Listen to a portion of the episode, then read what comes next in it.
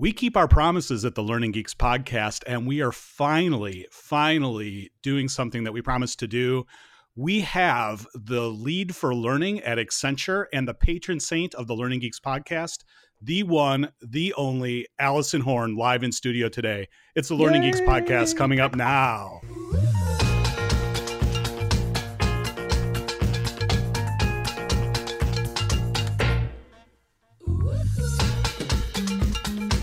Jake, this will be a day long remembered because we are finally having Allison on the show. And you know, Allison, it has been really hard. You know, we have we have called your people time and time again and been like, we need to have Allison on the show. And it's always, well, Allison's doing this, Allison's doing that. she's too busy. She just has she's too busy. She, she doesn't, doesn't, have time, time for, for the learning people. Geeks. There is zero truth to this. Absolutely zero truth. You know how I know that there's zero truth to this? It's because I don't have people. So if you called my people, you called somebody else's people because I don't have people.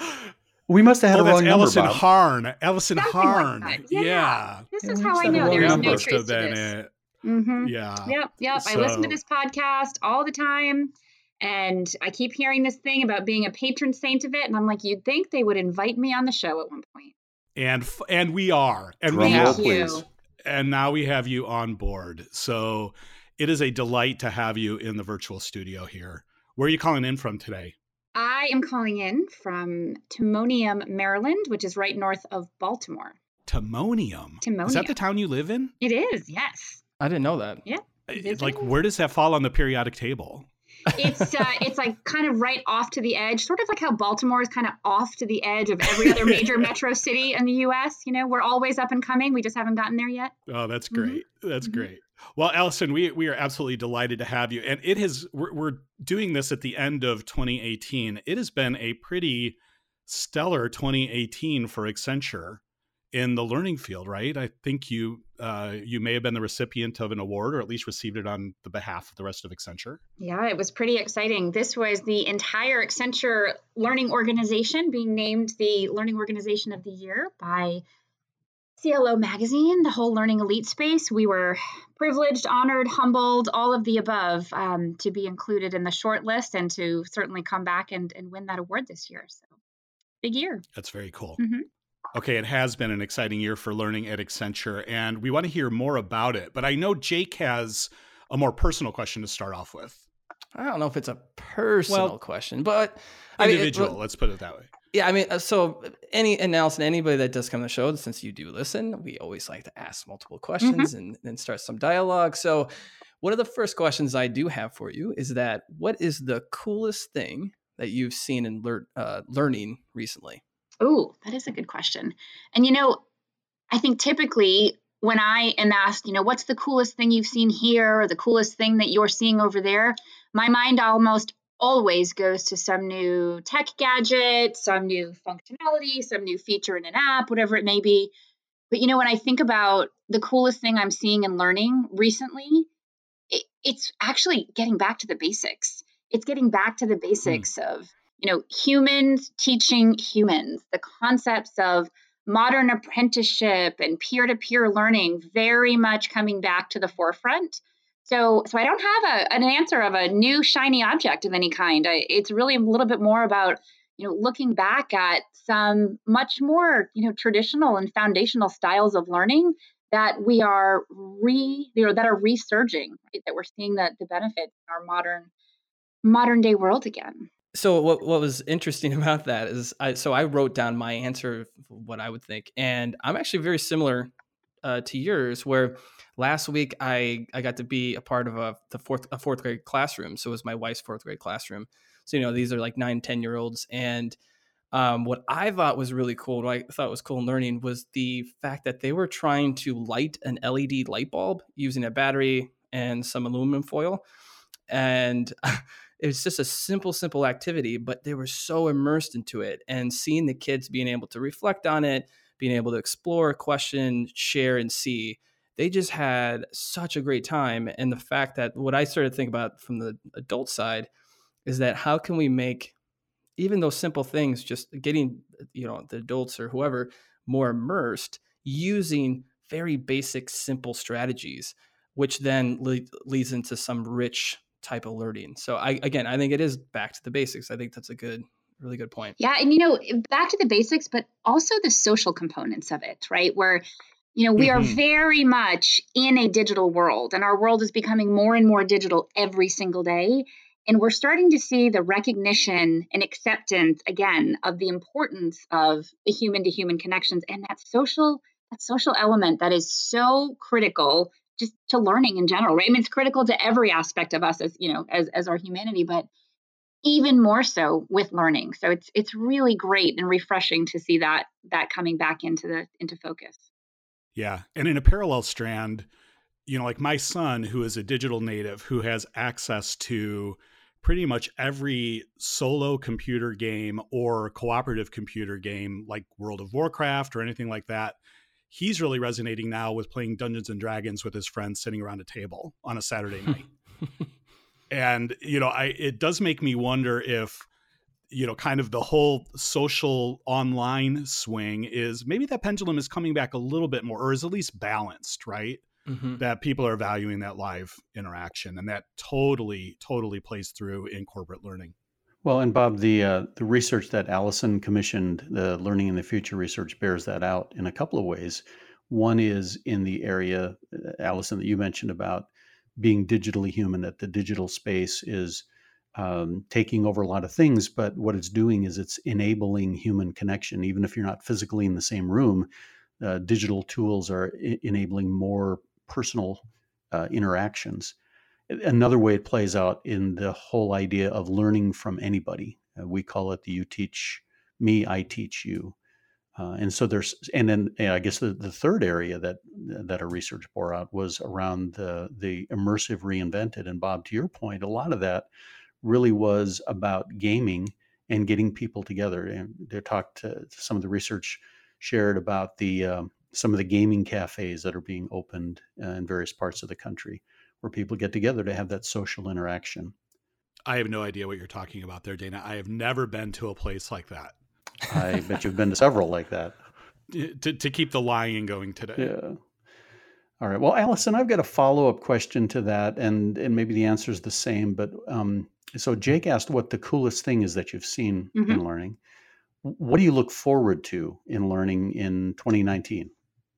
Let's see. Well, honestly, part of it is bringing the coolest things that we're seeing in learning to life, right? So, you know, at Accenture, we're going to be making some big shifts and some big investments to bring some more formality to peer to peer learning, to modern apprenticeships, to learning from others, right? To that concept of everyone is a teacher. You teach me, I teach you. So I'm pretty excited to, to see that come to life. And of course, at Accenture, anything we bring to life, we bring to life at scale. So we will absolutely be learning a lot about what it takes in order to create successful learning cohorts next year. So I'm very excited about that. And I would say the second thing I'm excited about is it feels like we are right in the middle of, if you will, the explosion of neuroscience everywhere, right? You know, at Accenture, we've been researching and bringing aspects of neuroscience of learning into everything that we're doing, right? From our design all the way to the delivery of programs. But we're now starting to see the application well beyond just learning. We're seeing it with engagement, we're seeing it with work structures. And it's no longer something that just a few a few people in you know centers of expertise around the company or even within the learning organization or learning industry are talking about it's everywhere i mean you know, you go out to Amazon and just do a quick quick Google a quick search on, you know, neuroscience and work and you get screen after screen after screen of people writing about this. So so in summary, I would say I'm really excited about how much more we are not only learning about the whole neuroscience of humanity, if you will, but how it's getting applied. It's getting out of the labs and into the real world. And Allison, one other thing that you know, you said that Accenture does this type of thing at scale. I think one of the mm-hmm. the things that I really appreciate about Accenture is that uh, the company is really willing to share what we learn, and you know, sure. frequently Accenture is represented at conferences or uh, in other venues, articles. I, I, understand that you have an article coming up in the Chief Learning Officer magazine uh, in after the first of the year. So we're really good at uh, sharing those things, and I, I really value that. I, I think the community at large values that as well. Well, and for us, right, this is part of being a good a good corporate citizen in our learning industry, right? We're sharing what we learn, others are sharing what they learn with us, right? It's a it's a reciprocal relationship for sure. Yeah. So one of the things I'm seeing that's interesting as we're using neuroscience to learn more about learning is how what's kind of been common sense or some of the other research that we have seen in the past and applied is bearing out. So the durable learning principles, for example, we see those in action as we're measuring the immersion uh, through measuring people's neuro uh, signals. Uh, but then that's also leading us to the ability that when we see an anomaly, so if we see something in the data that we don't expect, we know that there is another factor at play that we need to look at, that we need to look to address. And that's just giving us the opportunity to make learning better and better. So I'm excited about that for 2019 as we get more into that field as well. I totally agree, and and I think with, with me, I think one of the big things I'm really looking forward to is it, it really links to all this, and that is we are seeing more of that uh, the, the the movement and the shift to putting the learner actually at the heart of what we do. We talk about learning at the center, but I think it's really focusing more on the uh, the individual, supporting that individual, and helping them, and then using the science on on um, and what we know to really truly help them throughout their learning process, which you know, I think that's that's the moving in the definitely in the right direction. So, um, Allison, I have another question. You know, as a leader in corporate learning, what advice would you have for K through 12 education for universities or um, you know other colleges? You know, it's it's quite frankly similar advice as we give within and across our own learning organization. Treat the time that you have together in person for learning as incredibly valuable magical time.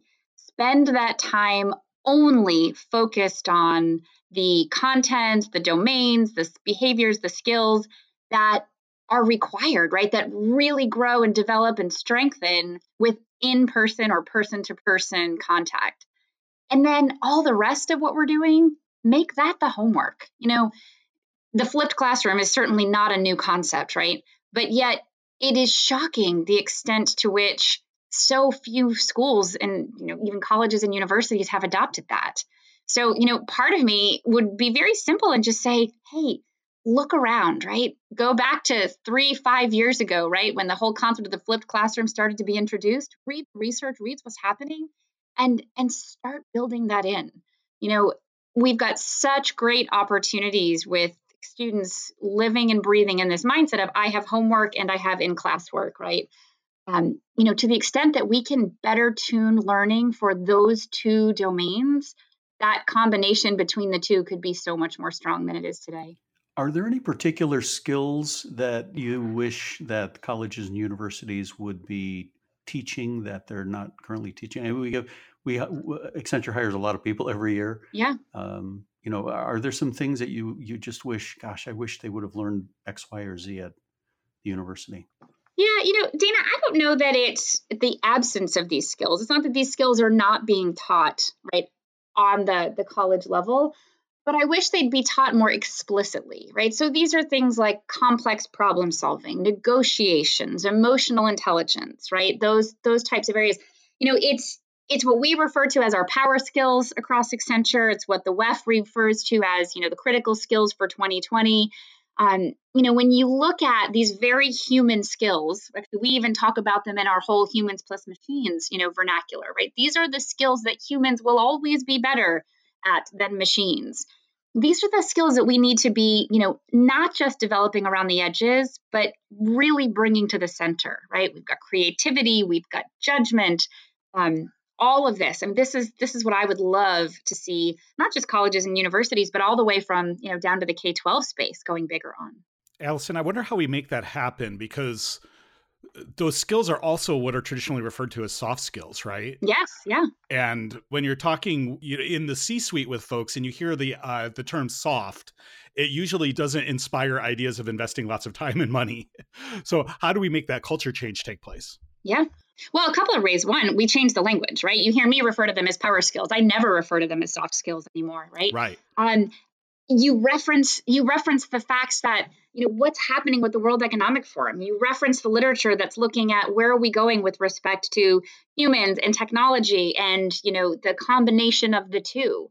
Um, I think when we can bring it into the business language and explain why these skills that were once thought of as the, the stuff around the edges, the soft skills, are really truly going to be the game changers of tomorrow, that's where we start to see the time, the energy, the investment at all levels, right, in terms of further developing these skills.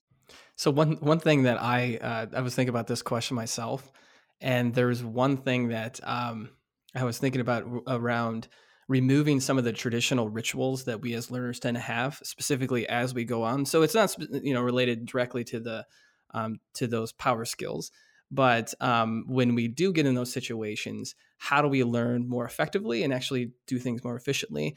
And you know, I think one of the challenges that many kids, as well as as they they they get older, is that we do have those traditional rituals that we have we think is the best way to learn mainly because you know our grandpa has one way to learn my mom and my aunt my uncle rich whoever they all think they have a way of learning and they teach that upon you and then you do it.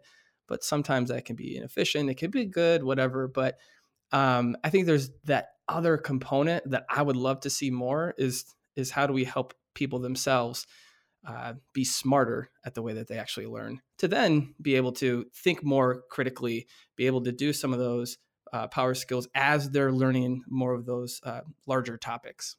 Yeah, Jake, that is great. And I, and I tell you, I feel like I'd be remiss if I didn't throw a plug out there for um, you guys will you guys will know the Coursera course, Learning to Learn. You know, still remains one of the most popular MOOCs out there that's ever been launched. They continue to update it. The the two authors, right, the two professors behind that course actually have just released a couple of books that are um, one of which is aimed at uh, kids, another one aimed at teenagers. Um, and I hear that there's another one coming out specific to the adult learner. So if you haven't, if you are a learning professional or if you are at all interested in the corporate learning space, if you have not gone out and seen that Coursera Learning to Learn course, I highly recommend doing so. I, I was blown away by it. Well, listen, that's a great segue into uh, another question, uh, and that is about about you personally. How do you personally learn on an ongoing basis? You need to keep on top of so many different things, and it's not just learning because you've got a much broader role than that. How do you how do you keep on top of things? How do you personally learn? Sure. Uh, you know, most naturally, I'm a reader. So, most naturally, I've got my Kindle with me all the time. I've even got some old school paper books that travel with me occasionally.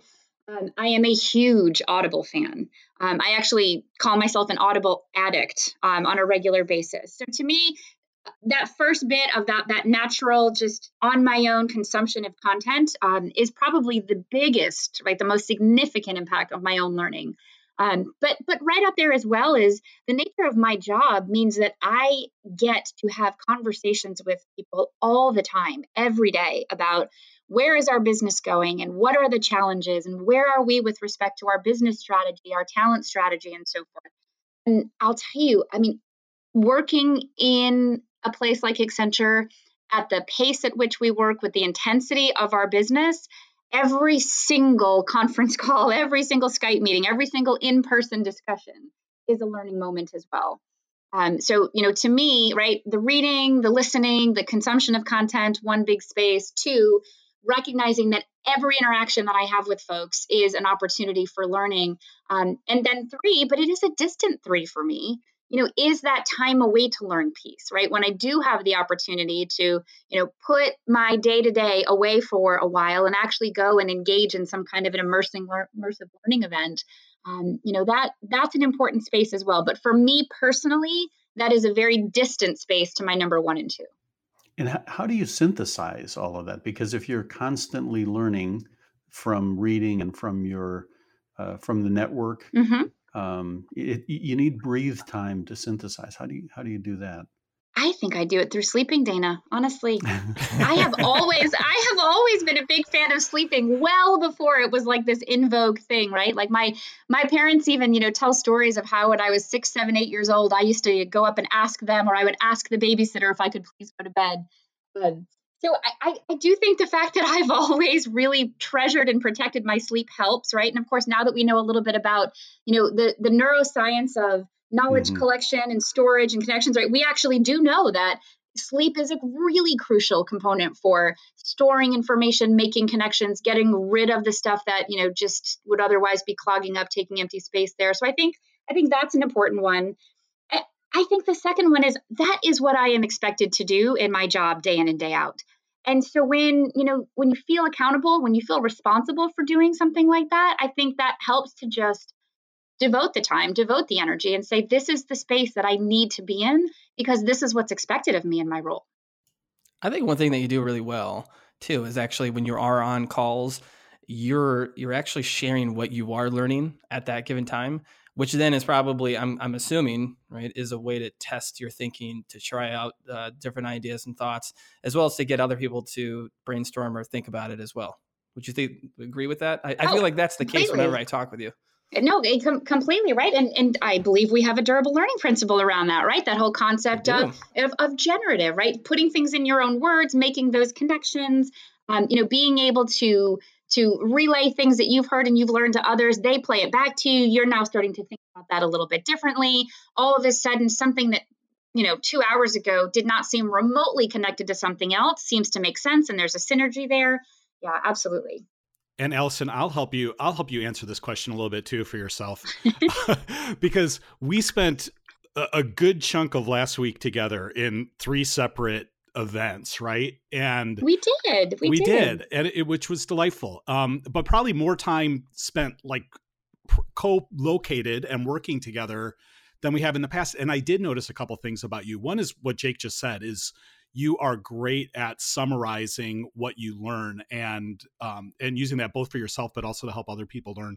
The other thing is I noticed how curious you are and how um, unafraid you are to ask any question and you know there were there were some questions that came up where I thought, you know, wow, if I was a managing director at Accenture, I might hesitate about asking that question about how our company works, uh, which I, I that's Bob's nice way of saying, Allison, did, shouldn't you have known that already? it wasn't though, because no, you shouldn't. You know, you shouldn't necessarily have. Oh, um, good. But I admired that in you because I know true confessions in the past. There are times when I won't ask a question because I'm afraid it might make me look bad, and I don't think that that's something that you do, and I just think that's great. Well, thanks, Bob. I mean, it, to to be honest, I, I really I'm not sure when I made that shift. I, I know what you're talking about. I know uh, that sense of being somewhere and saying, gosh, you know, I, I shouldn't ask this question because I'm going to look stupid or they, they think I should know this and so forth. But I don't know, somewhere a couple of years ago, I just kind of lost that and said, you know, I'm I'm perfectly capable. I'm perfectly comfortable um, with people knowing that I don't know everything, right? And that I'm, you know, if if I can learn, if I can walk out of this meeting, walk out of this design session, you know, with clarity on something that, quite frankly, maybe I've always been confused about or never even thought to ask, right? Why not take advantage? And never once did did anybody flinch. Never once did anybody think, "Wow, that doesn't look right." So, yeah, good strategy. There you go. Okay. Uh, you know what? We are getting close to the end of our time. So I have one more question for you, Allison, which is how in the world did you get here? And I'm not talking about finally get on our, getting on our podcast. I am talking about how did you become the lead for learning in all of Accenture? Tell us a little bit about your career journey. Sure. No, I'd be happy to. I did think you were going to ask me about how I finally got on the podcast, though, because it is something I've been asking for for a while. So um, maybe maybe some similar answers between the two because I do believe that there's a lot of luck involved in both. With one, my finally getting on the podcast, but two, my my getting the privilege of being able to lead learning and leadership development. You know, my my quick career background, I actually left undergrad with a degree in political science and Spanish and a desire to go work somewhere in an education policy space. I was the or I am the child of two public school teachers, so I always knew that in some way, shape, or form, learning, you know, education would be part of what I did. Um, I went to the University of Arizona for a couple of years and temporarily fell in love with the idea of working at a college. However, it was a strange thing that the longer I stayed there, the younger and younger college freshmen got, which was obviously me getting older. But but either way, uh, you know, got connected with Accenture and had the opportunity to come and work as a change management consultant for several years and loved the work I did in consulting here. Absolutely loved it. Um, but ended up transitioning to some internal roles so I could do what I used to do for clients for Accenture And, you know, that was about 10 years ago. And I've just had incredible opportunities to work with super connected, super smart, super supportive leaders that have constantly thrown stretch assi- assignments my way. It's been one stretch assignment after the next. The role I'm in right now is a stretch assignment. I always say to I always say, uh, you know, to our HR leadership, I feel like I'm always growing into my role. Um, and I think, you know, with a mindset like that on a career, if you can, if you can find yourself, you know, in one role after the next, where you feel like you are always growing into it, that is just a wonderful space to be with respect to your own development and, you know, kind of keeping keeping everything firing, right? Learning every day, bringing creativity, enhancing your skills.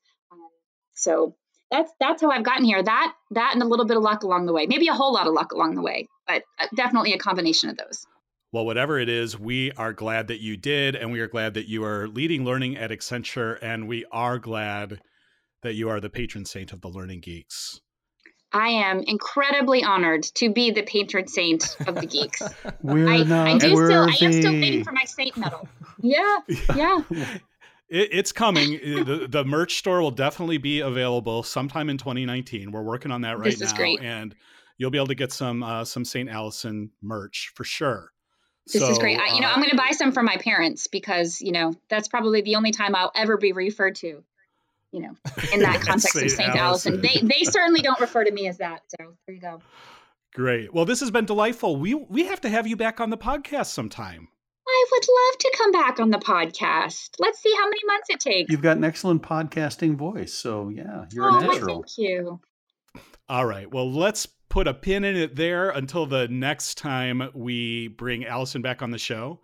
And we'll be back very soon with another episode of The Learning Geeks. We're going to try to get one more in, I think, before the end of the calendar year. Yep. And then we look forward to a bright 2019 in the world of learning and geekdom. It's going to be a big world, in the, big year in the world of geekdom because it's a huge Star Wars year. But we're not going to talk about that uh, one right episode. now. You couldn't make it through one episode without mentioning Star Wars, Bob. Not one. Nope, couldn't, couldn't. I, Contractual. I, I'm, I'm angling for that Lucasfilm and that Disney uh, sponsorship. So, Fair enough.